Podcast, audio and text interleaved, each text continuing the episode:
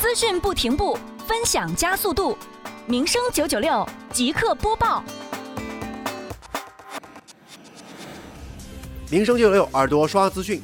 近日，为深化推进美丽杭州创建暨迎亚运城乡环境大整治、城乡面貌大提升长效管理工作，以整改看成效，以长效防反弹。杭州市西湖区双浦镇根据相关文件，对袁家浦村范围内的九件超告单进行回头看，问题所涉及的点均在袁浦街与百联新村。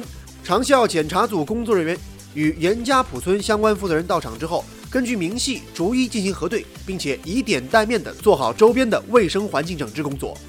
好，以上就是这个整点的全部内容，下个整点我们再见。